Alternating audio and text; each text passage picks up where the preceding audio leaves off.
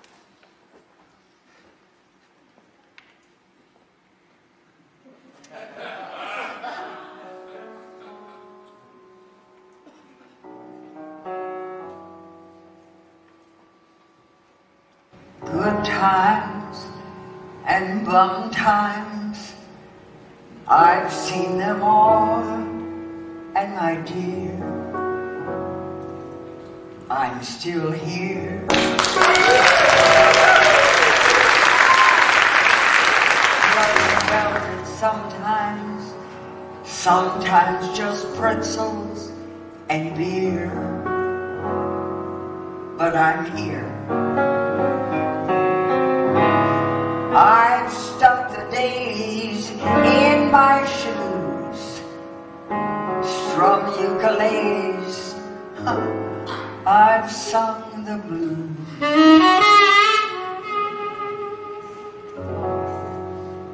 Seen all my dreams disappear, but I'm here.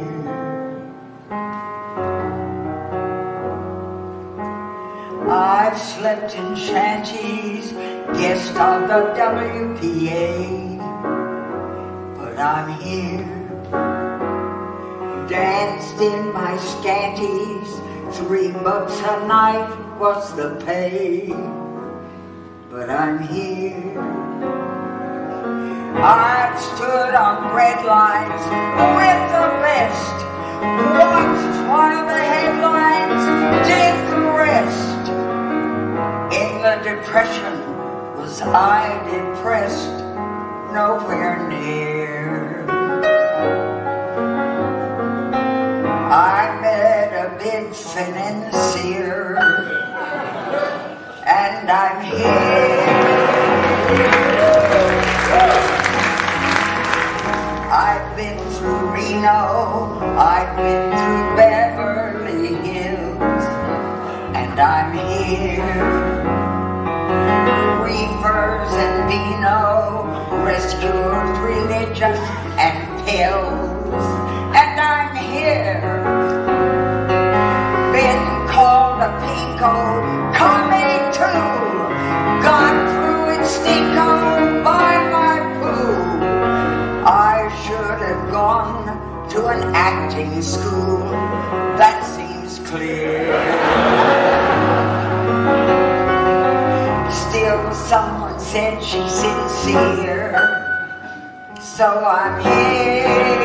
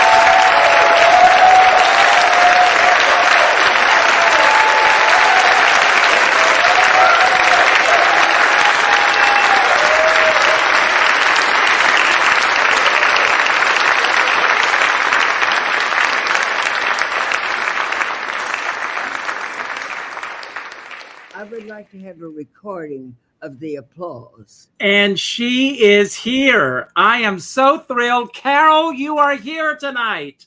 I am, my darling, I'm here.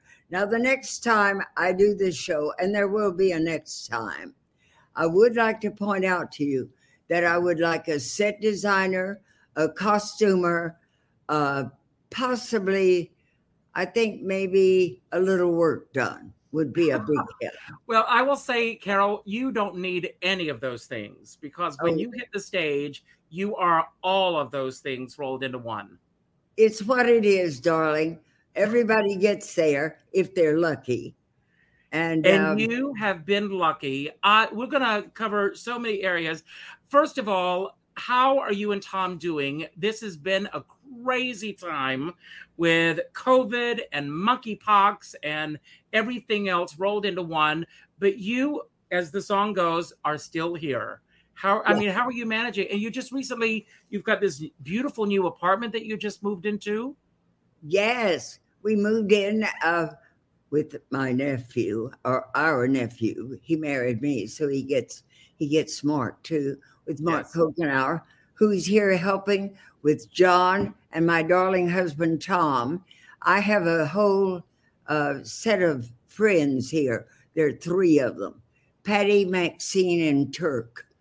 And uh, I don't know which one is Turk, but what the hell but they've helped me get it all together. And here I am. So and here you are. Uh, Carole, I asked for a photograph of you uh, at five years old because, and the reason I asked for this photograph, and I do this with all of my guests, uh, okay. uh, because I like to go back to the five year old self, to that little child dreaming of show business. Uh, and here you are. Uh, and I love this photograph. Uh, this is little Mildred in Abilene, Texas. Uh, yes. You know, and when you know, and uh, this is Easter. I'm going to assume it's Easter. Uh, you're wrong. You're wrong. I was a flower girl at a wedding for. Oh, so it, you're a flower girl at a wedding. Yeah, that um, little basket had petals in it, and I dropped them out on the way down the aisle but such an adorable picture. And uh, so it proves to anyone who has questioned over the years, you are a natural redhead. Uh, that that'll show it there. Now it did fade a little bit through the years.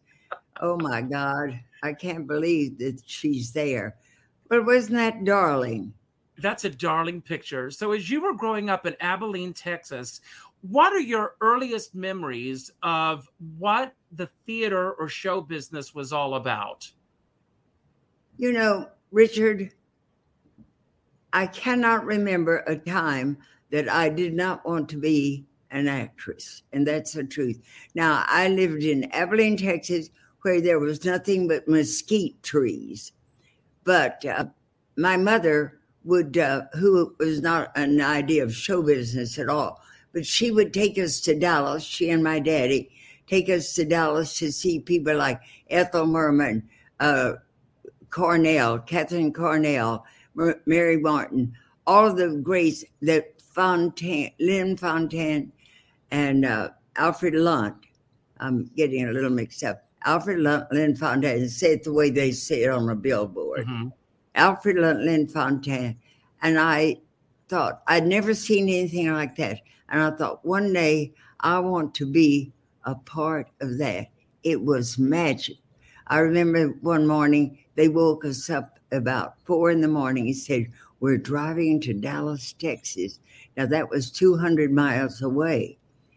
Uh, so it was a big occasion. They said, We're going to the Barnum and Bailey Circus. Well, I'd never seen anything like that in my life plumes, sequins eyelashes. And I thought, that's for me. That's for me. Now, sometimes I got those parts and sometimes I didn't get so many sequins, but that was the beginning. And it was it was a fairy tale beginning. My imagination. I read I read all the time Victor Hugo and uh, Charles Dickens. You know, it was a whole world that I had never seen and it was fabulous, fabulous. So, as you were dreaming of being in this world of show business, were you getting the encouragement of your friends and family around you?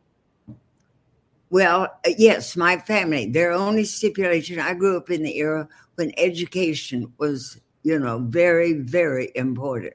So they said, Mildred Frances, you just do anything you want to do, but you've got to go to the university and after university, you're on your own.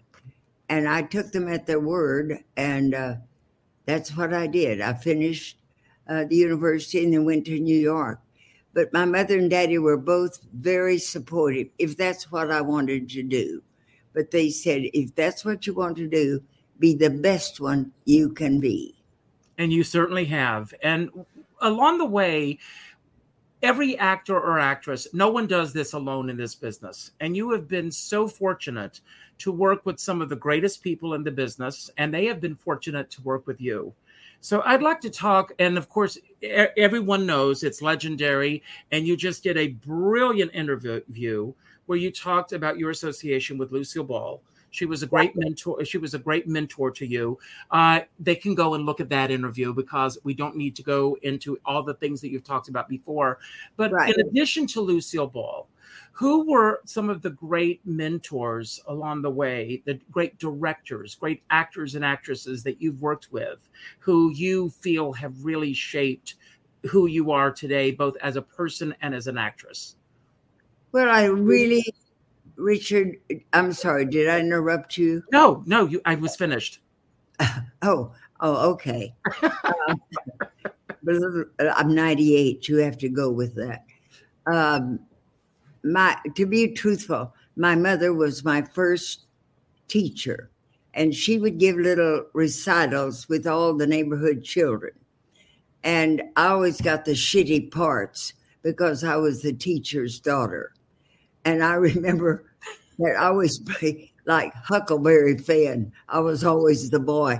They, and I filled out early, and they used to bind me close up here so that the tits wouldn't show and I played all the boys' parts. And I remember very well, Richard, that one time they put all of our names in a fishbowl and you drew the part you were going to play. Well, I got the part of the pretty girl, the ingenue. Well, I loved putting on the high heels. I loved the capes. I loved the ruffles. And I came out on stage and thought how fabulous not a laugh in the house. And I knew at that time, I've got to play the wicked witch. I didn't want to play the pretty one anymore. Somebody else had the lines that got the laughs. And I remember that. And I remember my aunt said, Well, you know, Mildred Frances, I've heard that you have to sleep around when you go to New York to get anywhere. Well, I took her word for that. And I, I slept around. I was the most rested girl in in New York. I really slept. I thought that meant that. So I did that. you see where it got me. Anyway, after that, it was Paul Baker, who was a big influence in my life. He was the drama coach at Baylor University. I graduated from Baylor. And um, then he went on to do the Frank Lloyd Wright Theater in Dallas. And I did a great many shows, you know, Private Lives. I did, you know, tons of shows for him. And that was wonderful. Then I went to New York. And that's where I got to meet all the fabulous. I guess my two, we can't ignore the fact, the two greatest show business people that I knew were Lucille Ball and Ethel Merman. I mean, you don't get better than that. No, that's absolutely true. And they were both, and you know what it was, Richard? I wanted to know them because I, not because of their fame and all, it was, it was who they were. It was that, you know, talent is seductive. And I don't mean, I'm not speaking the sexual sense. I mean, it's seductive. Don't you want to know people that are talented? Isn't it fun to finally meet an Ethel Merman or Lucille Ball? Isn't it marvelous? Carole, that is why I wanted to meet you. Oh, well, we've done that, kid. Mean, you brought me to New York, and I will never get that is one of the that's one of the most funs I ever had in my life was uh, working for you and being well, Russ Woolley, who uh, he is up at his cabin and he has bad reception tonight, but he is watching, and he said to tell you that that moment, we all love this business so much. It, when you get this feeling in your heart of doing something great, and the fact that we brought you back to New York is one thing that Russ and I, for the rest of our lives, we will be proud of that moment so, Russ, uh, we are so proud that we did that. Thank you. But it was um, uh, Tom, of course, was with me, and that that was a big factor. We're there. By the way, I wanted to say a while ago you said almost sold out. We were sold out. You were no, no. What I said was that you, you were you were completely sold out. What I was meant to say, if it came out wrong, was that we could have sold out for a week if we had gone on maybe a year, Richard. a year. That's the problem right there. Think big, darling. we were turning people away. It was amazing. I want to talk about one thing, and then I've got a, a couple of surprises for you. Um, Oh, when, uh, a lot of people don't. Uh, I, some people know this. Uh, some people may not. You were the second actress to play Dolly Levi in Hello Dolly. Uh, you, you took it uh, uh, to Australia, New Zealand, and uh, around the world, essentially. Um, can you tell us about getting that phone call? And this really changed your life because you took it down under, as they say. Watch your mouth, mister. well, Down under. Okay. Uh, Mike Stewart, who wrote the book, Hello Dolly, uh, I had worked for him before. And he called one day and said, uh, Carole, they want to see you to for a replace uh, to go to uh, to go to Australia to do Hello Dolly, and I thought it was a joke. Nevertheless, I got myself ready, went, and I auditioned that afternoon, and then saw the show that night. And I'd done the matchmaker, which Thornton Wilder's matchmaker, which Dolly was taken from. And uh, so I thought, I thought, I know that lady. I know her. And I went to see Carol Channing that night. She was fabulous, fabulous. It was breathtaking, her performance. And I thought, oh my God, you always then ask yourself, could I have done that? Could could I have done that? Uh, so I saw her and I thought, they'll, you know, they'll get a big star to do it and whatever. So I went back home and I was playing a part on the Lucy show. And they said, Carole, um, they said, Mildred, you're wanted on the telephone. Well, by that time, my name was Carole. Lucy had changed my name from Mildred to Carole. And uh, they said, Carole, you're wanted on the phone. I'm not kidding. I walked behind the grandstand. There was a telephone there for the workmen to use. I picked up the telephone, and uh, two voices said, Well, hello, Dolly. Well, hello, Dolly. It's so nice to be back home where I belong. And I went, oh my, tears started streaming down. It was Gower Champion and Michael Stewart. And they called me, and that's how I was told that I got Dolly. that's And amazing. uh, played it for a year and a half, year uh, more than that. And I went to Australia and to New Zealand.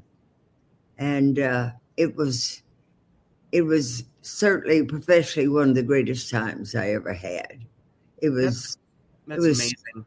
it's it's a wonderful you know what richard i've been very lucky i have played well a lot of a lot of women that were wonderful a lot of women that weren't wonderful but two of the most fabulous parts that i've been, had the honor to play were women dolly and mame and you know why it's fun to play them everybody wishes they had a mame or a dolly in their lives everybody wants an aunt to be Auntie Mame or or Hello or Dolly. And it's wonderful to play parts that audiences go for. They just go out and go, Oh, I just love her. So, you know, they were and I think I played Auntie Mame and Mame.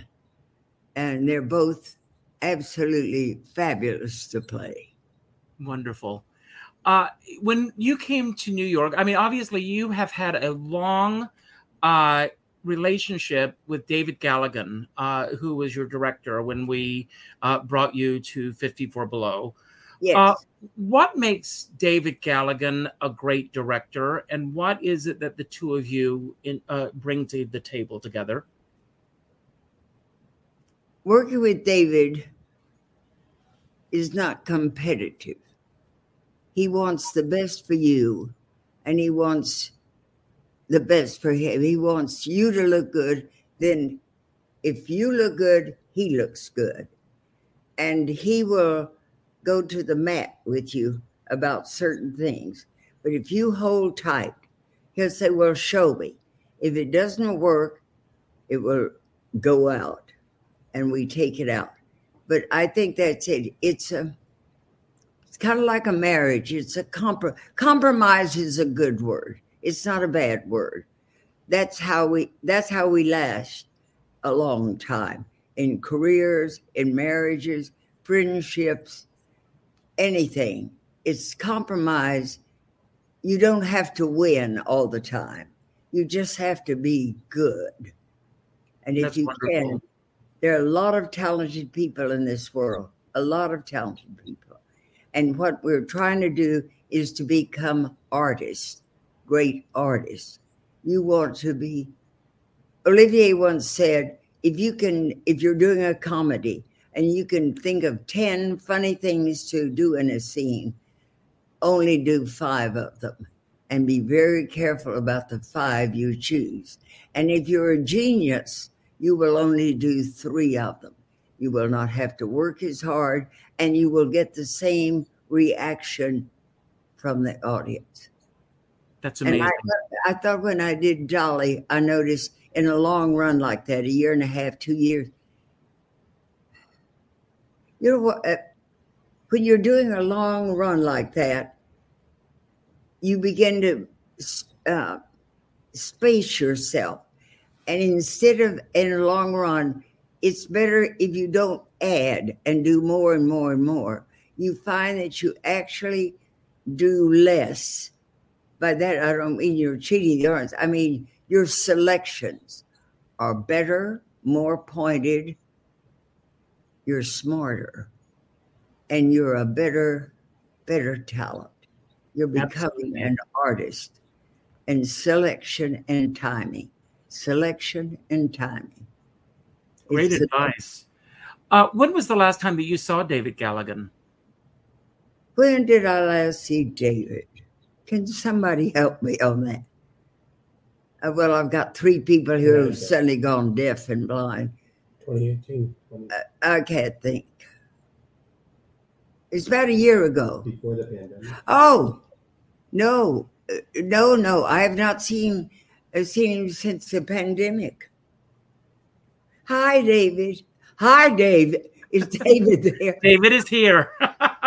David. David, you're muted, so make sure you Oh unmute God, I yourself. haven't finished talking about you. I've got a lot more to Uh, say. David, make sure you unmute yourself. Uh, you're muted, David. Uh, David, I've you're muted. wanted to. You're muted, David. I don't know whether you can do anything. Uh, no, he he has to do that himself. Uh, he, he's muted. Well, I'm kind of enjoying this. uh, David, you. Uh, da- no, you're muted, David. So, so hopefully Okay. he's going to unmute himself because you asked David to do something technical. Good luck. no, but he got here. You know, we did a test this afternoon. So, uh, David, you may want to leave and come back. Uh, that may help you. Uh. Oh, there he is. Am I now there? you're there. Yeah, I've got a couple of stories about her too. So make sure you speak closer to the mic so we can hear you. We, we have to hear yeah, you. I'm getting close. Okay. But Oh, we lost him. Oh, now that now that No, uh, William Graff says that my, uh, he uh, does David do mime. So, but while we're waiting for him to come back, I want you know you did have a major success on Broadway uh, in uh, 42nd Street, which I saw you in, uh, Right. and uh, you also worked. Uh, you know, with an amazing cast. Uh, who, I mean, who were some of the other people in the cast that uh, you just had this great uh, relationship with? I know that you work with Lee Roy Reams, Oh, but I, that was my great relationship. but He's I understand that Lee Roy got. Uh, was it you or Lee Roy who got the part because you both could wear the same shoes? both that's how we both got the part that save on shoes i'm not kidding you when uh, oh my god I, uh, oh my god um they uh Lee Roy and i uh, my they would do my shoes and they would dye them and they would be too tight so Lee Roy would put on his speedo and oh up i cannot say this with you sit, sitting there but yes, he- you can. but he would put on speedo, which is not that attractive. no, and I've seen him at his best and worst. There's not a lot of difference. But I swear, he would put on my shoes and sing us, I believe, an aria from Samson and Delilah. and go Samson, Samson, and walk around, and he's in the spiky. I'm in these seemingly butch shoes, his shoes, and unfortunately, embarrassing. It fit me, and mine fit him. And now, where'd he go? Uh, no, I'm he's Sorry, here. Oh, there you are. well, We I'm brought not. David back on Oh, camera, so hopefully, David, you, you but you need to unmute yourself, David. Well, Carole, you look absolutely fabulous. Doesn't she look incredible? you look fabulous. you've got to be. Well, you know what can I tell you? And honey, Uh, who did you have? Who did you have to fuck to get all that furniture and everything? Everybody, everybody, and I just loved it. It's a beautiful setting, and I'm going to David, see you're you. muted. I'm going to Well, see you in November. This is our home. Yeah, but I'm going to see you in November, the middle of November. See- oh, Lee Roy, I want to jump on that bandwagon. I want to come out with you to see Carole and Tom. Yeah. I'm going to come come out about the middle of uh, of November. I thought you were uh, on a. I thought you were on a cruise. Honey, I just got off it. I Well- wore my green shirt for you. The store. And, Oh. and darling, if you want me to do my Irish accent for you now, I've got I it never- very good. I never liked you. I've always loved your work, but frankly, you suck. Very well, darling. Look how So- it got me. So, David, you're muted again. We got. We gotta get, uh, now, David, you, you have a story that you Now, wanted to David's tell. good. Can you hear me now? Can you hear me Yes, now? yes. Don't Okay. leave. What? Okay, so Carole is doing an, an early morning interview, which is something she doesn't get up early, uh, for one of the stage events that we did we did together. And I can't remember the name of the host, but she's yakety yakking away, and he's he at that time I think she'd been married. She and Tom had been married fifty years, and he said he said, "Oh, 50 years, Carole, that's so wonderful. What do you owe the longevity of your marriage to?" And Carole didn't miss a beat. She said, because Tom is one of the better fucks in the business. I can't believe you told that. And I, that poor, the poor people on the 405, you, they still have do. skid marks on that poor freeway because with the uh, with the cable, you can't. It, they can say fuck. Well, I just did. Well, you said it tonight on this show too. Oh my God, David. Thank you, David. I will never work again, but that's all right. Well, and David, David, I, I swear, look at look at who's here. I cannot believe Lee Roy Reams.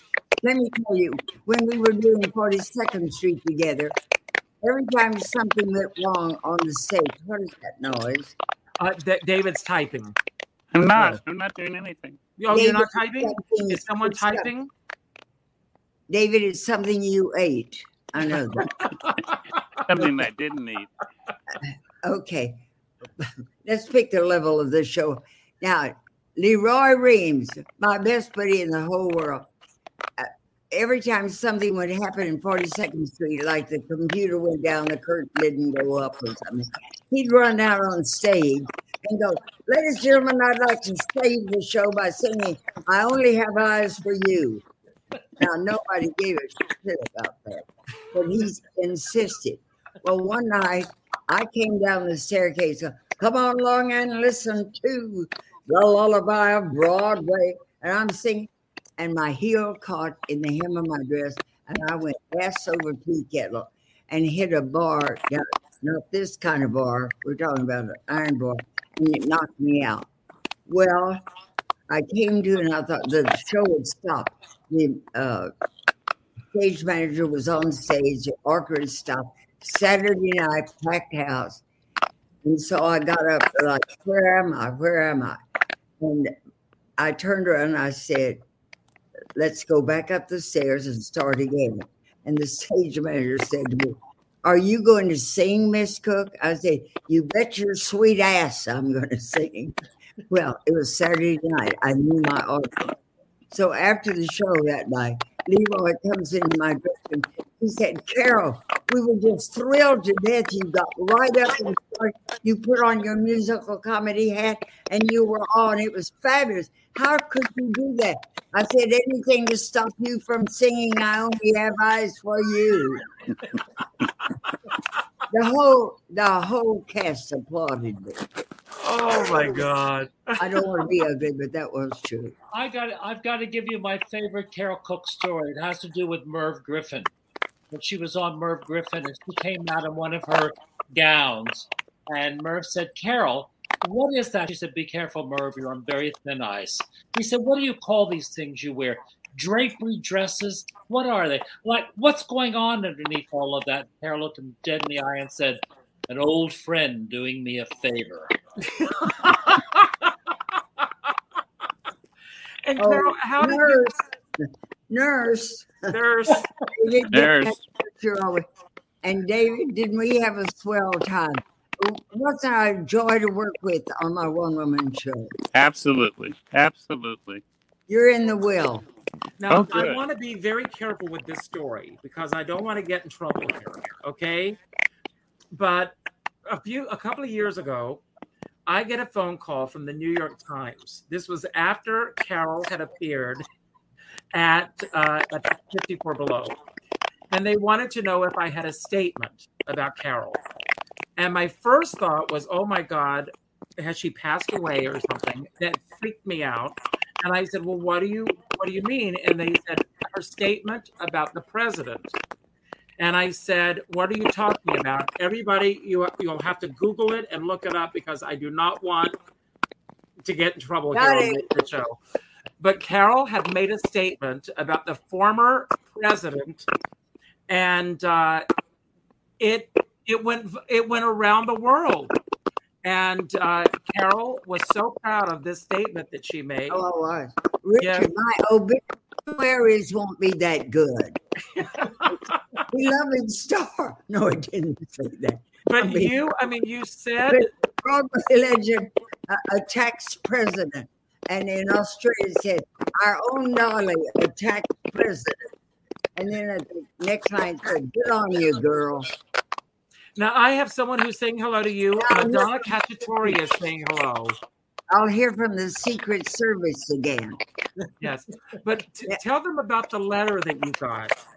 You, you, you, you recall the letter and then the name at the end of the letter? Oh, it said, We're going to kill you. I mean, it was a. No, that no, no. The letter, the, the letter went on and on and on. I've never liked you. Uh, you were never a great singer.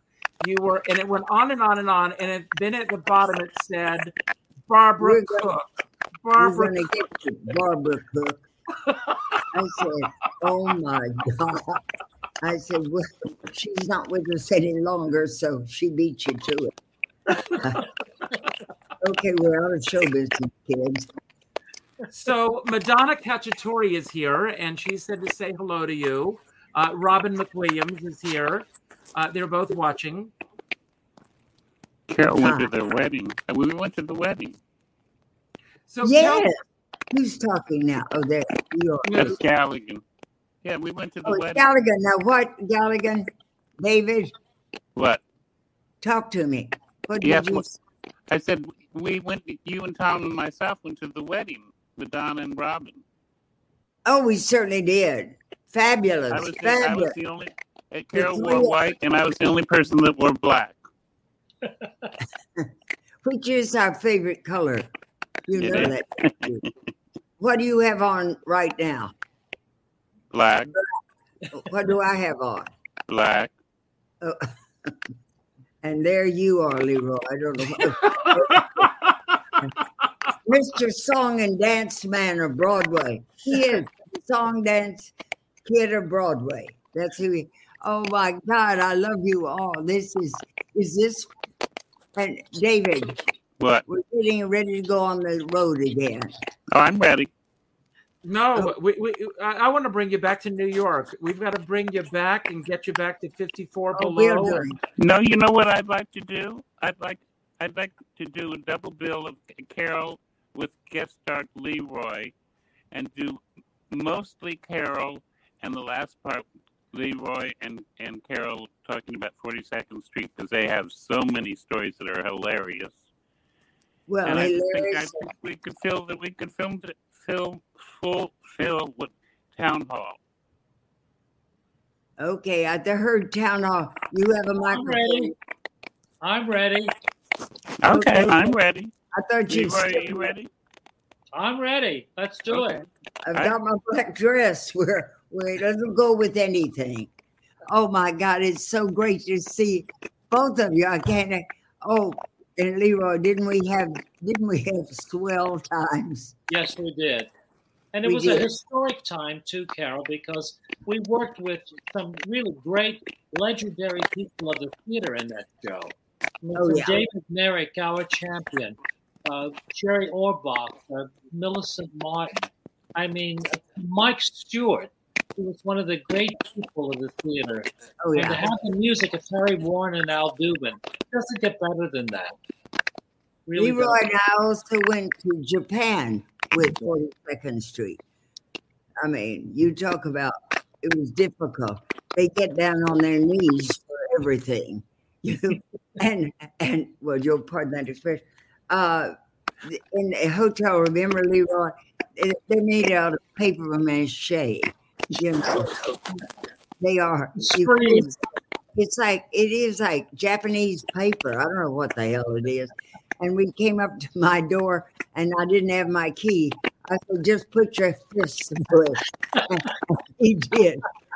And the whole door came down. And you know everything. They're on their knees doing this, and I I could not get down on on my knees. Uh, We we had some swell times. yes, we did, sweetheart. Mr. Hackle, we had Yeah, some. And I'm gonna- listen. I'm going to be there in the middle of November, so you know we're. Gonna, I'm going to let you know exactly, and we're going to get together and catch up. My God, how fabulous! Now, are you really going to do that? He's been promising me he's going to come. I've been men- through menopause three times waiting for you.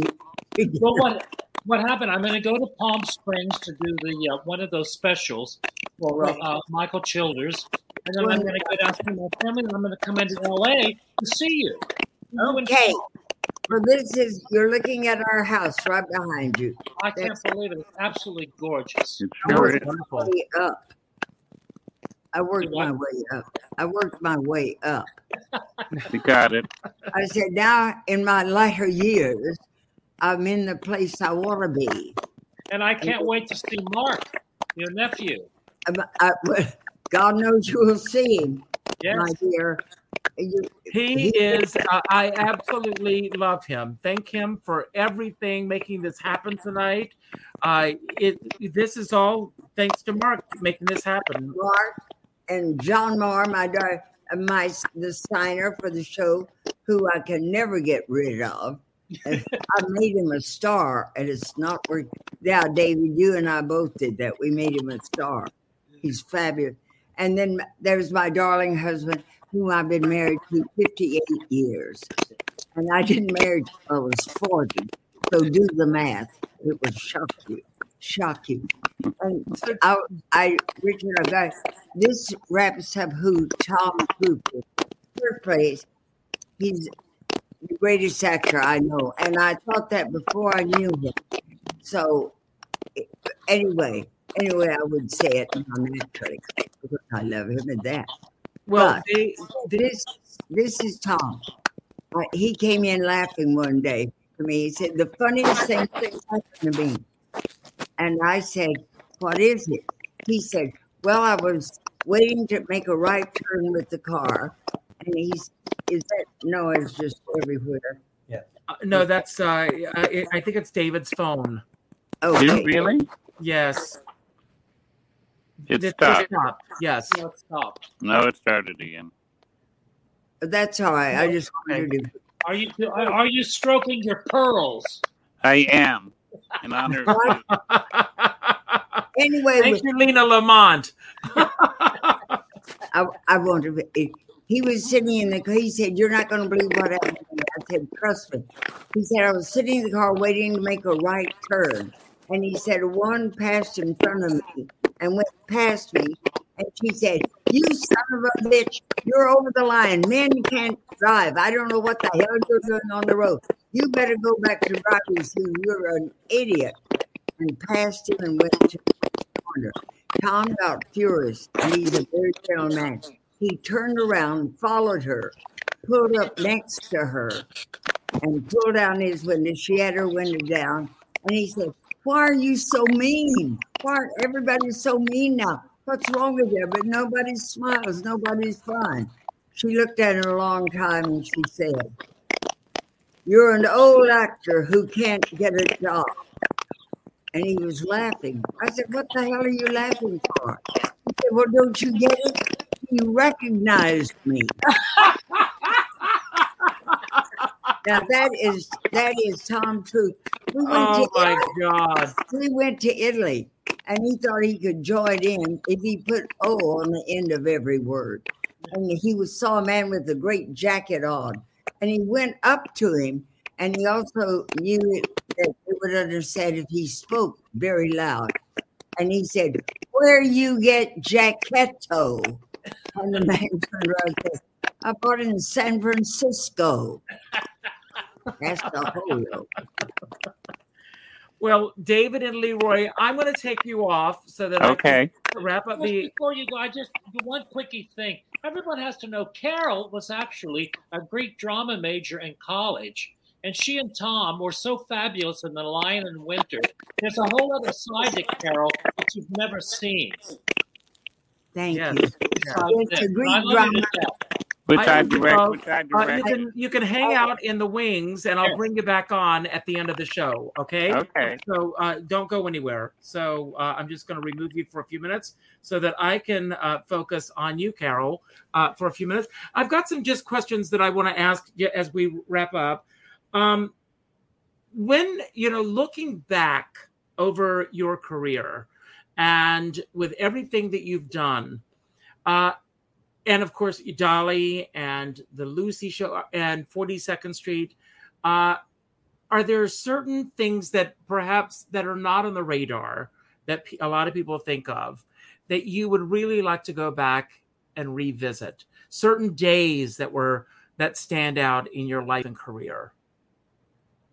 Well, of course, the obvious one, and it and it is because it is the one that is my wedding day. Now, And- uh, what, since you bring that up, do you want to tell everyone about your wedding day because you had a very special uh, wedding, not only because you had a uh, not only marrying T- Tom, uh, but tell everyone about your wedding party. Oh, the wedding party. No, uh, I'll talk about. I decided. You're right, Richard. I decided that for my wedding, I should try to look virginal, which in the theater we call a stretch. And uh, so I wore no makeup. And Lucy, Lucille Ball was my matron of honor. A big mistake, folks. I come down the aisle all fixed up. She comes down the aisle, and people say, Oh, I forgot to look at Carole. Lucille Ball was the matron of honor. So that was a total loss. But I remember I came up the stairs and I had on no makeup. And my idea was I looked like Grace Kelly. And she looked at me, and she said, You look like the ghost of Christmas past. Put on some lipstick. So I did. And uh, I remember the minister when I said I had to say that Lucille Ball was going to be the friggin' matron of honor because I thought he'll be in the middle of the sermon and go, Dearly beloved, we're Lucille Ball. Would you sign my Bible for the wife and the kids? so you had, you had to say it. So um, the party. And your best man was also Robert Osborne. Oh my! Oh gosh! Uh, uh, Bob Osborne. Well, I'm telling you, folks, we had no money at all. I mean, no money. So all my friends gathered around, and most of them were designers. They stripped that church bare. They put up so much netting and cupids. It looked like an old Ziegfeld Follies number. I had 10 groomsmen, and Lucy and I were the only two women. Now, isn't that Ziegfeld Follies? And Bob Osborne, Robert Osborne of Turner Classic Movies, uh, the late Bob Osborne, was our best man. A brilliant man, lovely man, and the sweetest man in the world. And we will miss him. We will miss. And a while ago, we were talking about the Greek drama. I want to tell you why I got out of Greek drama. My first role in for my master's degree in Greek drama was Medea. Her opening line, she's just killed two children, her children, to get even with her husband, which was not a bad idea. No, that, ne- never mind. But she, the first words on your mouth when you come out, you grab your breast and you scream, Death! I thought, I've got to go into tits and glitter show. This is not. so that was the end. That, that was the end of that. No, you know, and thank God you made you, but you made the right choice. You made the right choice. You mean, you- never seen me do Medea, my darling. It might shock you. Lana Turner and I thought the same thing after we saw Judith Anderson in Medea. She was heard as as she came out of the show. She'd just seen the great Judith Anderson in Medea, and she said, Lana Turner, folks, said, Well, I thought Miss Anderson was fabulous, but I would have paid the part differently. You can bet your sweet ass she would have. Okay. Now you've had the pleasure of doing uh, club work, you've done theater, you've done television, and you've excelled in all of those mediums. Is there one particular medium that you enjoy doing the most? Stage. That's my first love. Mm-hmm. And I, I think movies and television are fabulous. In fact, there is one thing uh, about the movies that I, making movies that I, I do adore that you cannot do on stage. And that is moments that are quiet and soft with the power of the close up. It can, you can have something that is very special. Now, on stage, you can make that happen, but you have to be sure you're still doing the technical things like the audience in the balcony wants to hear you. That's where your good people really are. And you have to give the illusion of being very quiet and whispering. In the movies, you get to really whisper. Now, Carole, you were very fortunate that Lucille Ball brought you into this repertory company that she was creating, and uh, and Robert Osborne as well. Uh, that's how you both met. met. And uh, do you feel that actors, you know, going into television, film today, are missing out, not having the, those kind of opportunities that you were given early on in your career? Oh, sure. Summer stock when I was growing up. I sound like my grandmother now. When I was growing up, um, but you don't have you don't have. There's nowhere to be bad anymore. Uh, somebody is going to see you, you know, in Pocatello, Idaho. Oh, no offense to Lance. We'll, we'll tell him I said his partner's name Lance and lives in Pocatello, Idaho. Okay. In Pocatello, Idaho. Uh-huh. Don't you love me veering off? What was the question? Uh, no, about uh, the fact that you had this repertory company, and if actors are missing out today. Yes, that's it. Yes. You know what was wonderful about that, Richard? We had summer stock. You went, you were playing one one show uh, at night and rehearsing all afternoon for another show, and you you churned them out, and it was fabulous. There's nowhere to do that, nowhere to be bad, because somebody will catch your act. Because the power of the little telephone, which how many Broadway shows? I probably shouldn't talk about Broadway shows have you seen with people with the little telephone? You see, I mean, there's nowhere to be bad. That should be the title of my book. Nowhere to be bad. That's a good title. I think I, I love that title. I think you should go with it. I, I you know, there's a great book. Marlo Thomas has this great book called uh, "The Right Words at the Right Time," and Right these are essays by a lot of people who have written about the right words in their lives at the right time. And I want to ask you, whether it be in your career or in your personal life, about the right words at the right time that someone somewhere said to you that you needed to hear at any particular moment in your life. Well, I think as kids, we all have our cross to bear. You're either too fat, too thin, too this, too that. And because uh, theater people are kind of looked on as they love us, but they think we're peculiar. And uh, I think, uh, well, I don't want to go into the, uh, your, every kid is called, has their something that they wish people wouldn't talk about.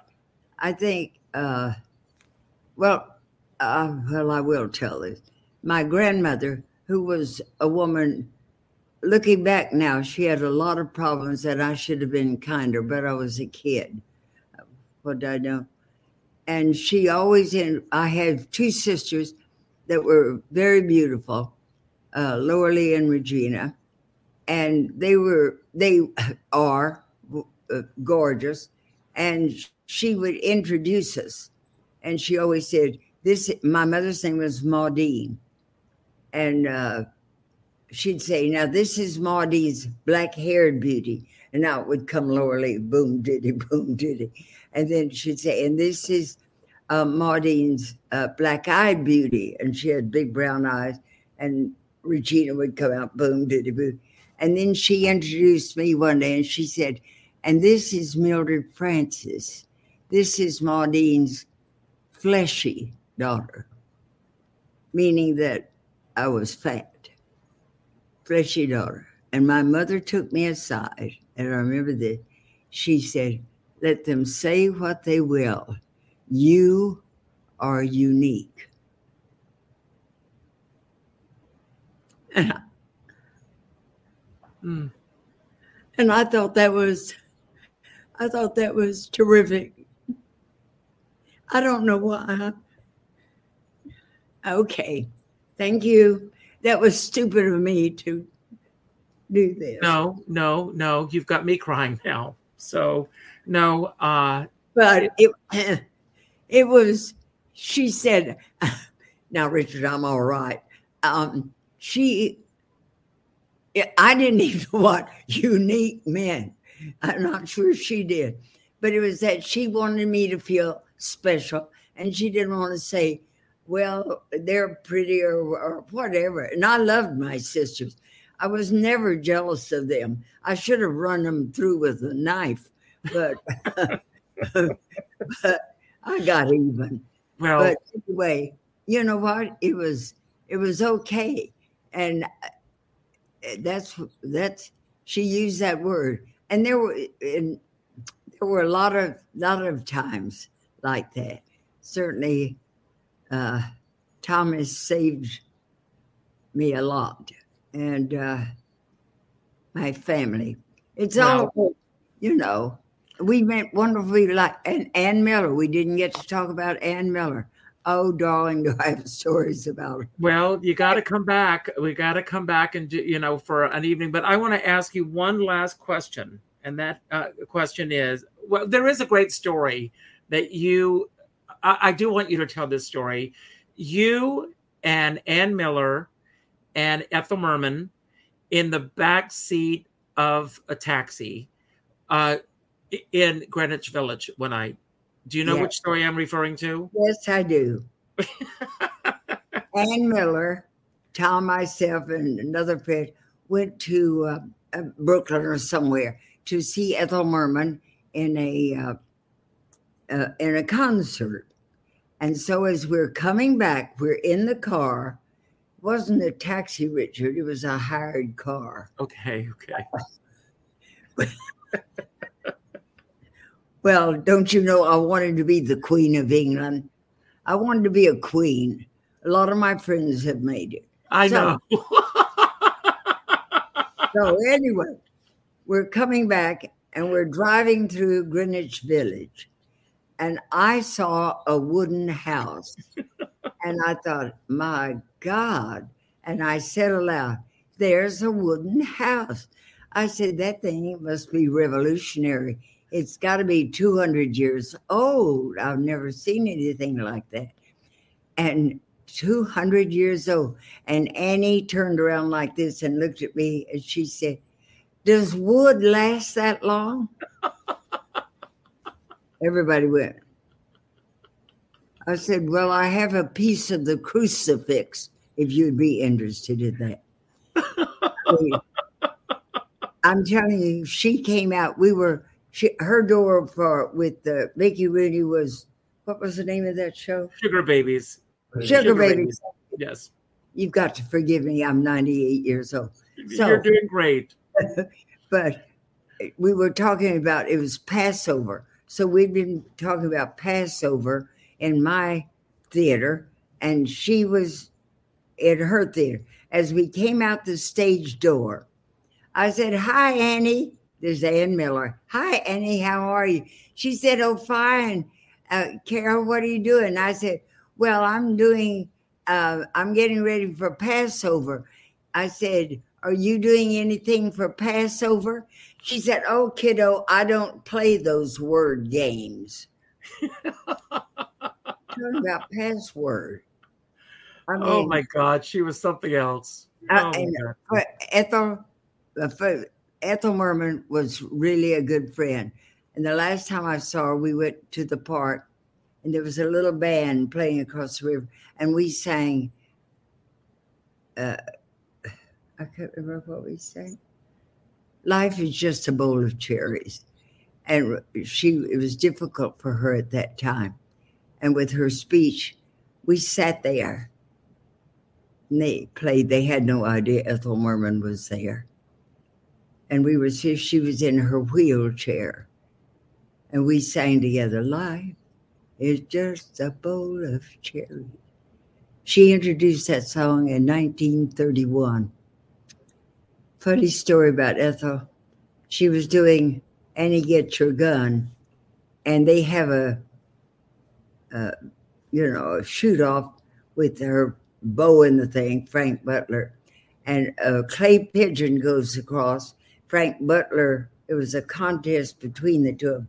Frank Butler raised his rifle up, aim, fire, bang, and a pigeon fell. So she got up, she went, aim, fire, bang, pigeon fell. Aim, fire, bang, a pigeon fell. Aim, fire, and a pigeon fell. There was no bang. She looked at the pigeon. She looked at the audience. She said, oh, What do you know? A heart attack. and that is the way to end a show, everyone. no one ends a show or begins a show like Carole Cook. Carole, I love you. I love you, Richard. I love Don't you. go I- anywhere. Don't about- go anywhere for a moment. I want to say something. when are you and Dan coming to California? I want to come with Lee Roy if Lee Roy will let us. Uh, I want to come out there to see a show, and we'll come see him with you. Uh, Oh, we- know, Promise me you will. I'm 98. Move it. Move it. Danny, wa- Danny wants to go out to California to see you and Tom as well. Okay, I want to say. I don't okay. know how you do this. Every year on my birthday, it arrives from Carole and Tom. I love you both so much, but I want to say uh, my closing remarks, and then I'm going to give you your closing remarks, but don't go anywhere for a moment. Okay. I want to thank everybody for being here tonight. I love this woman so much. Uh, when we get on the phone, we love, love, love. Danny, come here for a minute because Danny wants to see you. He loves you as much as I do. So uh, I'll bring Danny on just to say Yeah, hi. Uh, are you within earshot, Danny?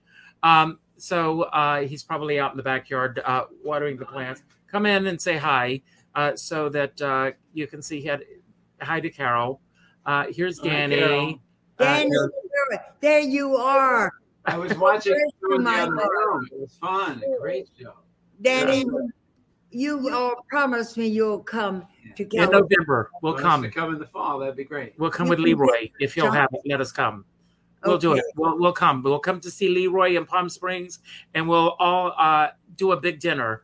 Uh, And and- Danny, Danny, I have a tree over here for you. oh, look at the, a glamour dog. yes, yeah, that's Oh him. my God, it's Jean Harlow. That's Everybody, everybody in the audience is going, "Who the hell is Jean Harlow?" right. It was a fun show. That's for sure. Thank you. Thank you. But we were having dinner one night with Carole and Tom in West Hollywood. And sitting at the next table was Vanessa Williams, surrounded by these gorgeous guys. And Carole said, What a pity. She needs to surround herself with beautiful guys to look pretty herself. And Carole sent a glass of wine over to her. Do you remember? Not if I'm smart. yes, yes. So anyway, I I wanted to say thank you all for being here tonight. Um, I always end every show by telling everyone to go out and do something nice for somebody else without expecting anything in return. Go to your Facebook friends list and reach out to the ninth name that pops up and reach out with a phone call. Not an email message, not a text message, not a private inbox message, but a phone call and let that person know how much they mean to you and that you love them. I also want to dedicate this show tonight to Rosa Puzo. Rose, I love you. I love all that you do for me. And I'm dedicating this show to you tonight. You know why. And I send positive thoughts to you. Uh, Carole, I'm going to leave the screen and I'm going to give you the final word. Don't worry about how to end the show. As soon as you say goodbye, the final credits will roll. But don't leave because Lee Roy and David are still in the wings and we'll uh, visit a little bit more after the show is over. So, uh, Carole, I'm going to turn it over to you, and you can say whatever you want to say to everyone who's watching. It's all yours. I love you.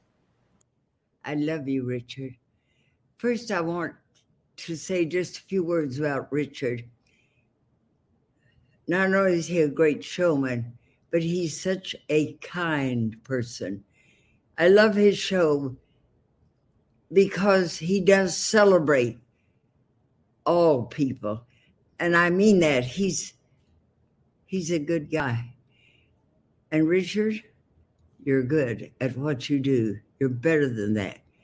It's that what I said. My parents said, be the best at whatever you choose to be. So thank God you've done that. And I thank you. And all of us who have participated, thank you. You're very special. And I thank you for that. And I guess I should go off with a laugh, but we've laughed enough to. So I'll go off with just a pithy thought, as we say. It's what I do believe. I believe that everybody in this world is different. There is only one Richard Skipper. There's only one, you know, Ann Jackson. There's only one. You're like nobody else. There's not another you in the world. And all you have to do is the best you can be. There's always somebody richer, poorer, thinner, fatter, you know, funnier, uh, not funny, tragic, tragic. It's not a competition. Be the best you can be, or as my mother said, you're unique. You're the only person in the world like you. So take care of you. Just be the best you can be. And you know what? That's enough. Au revoir.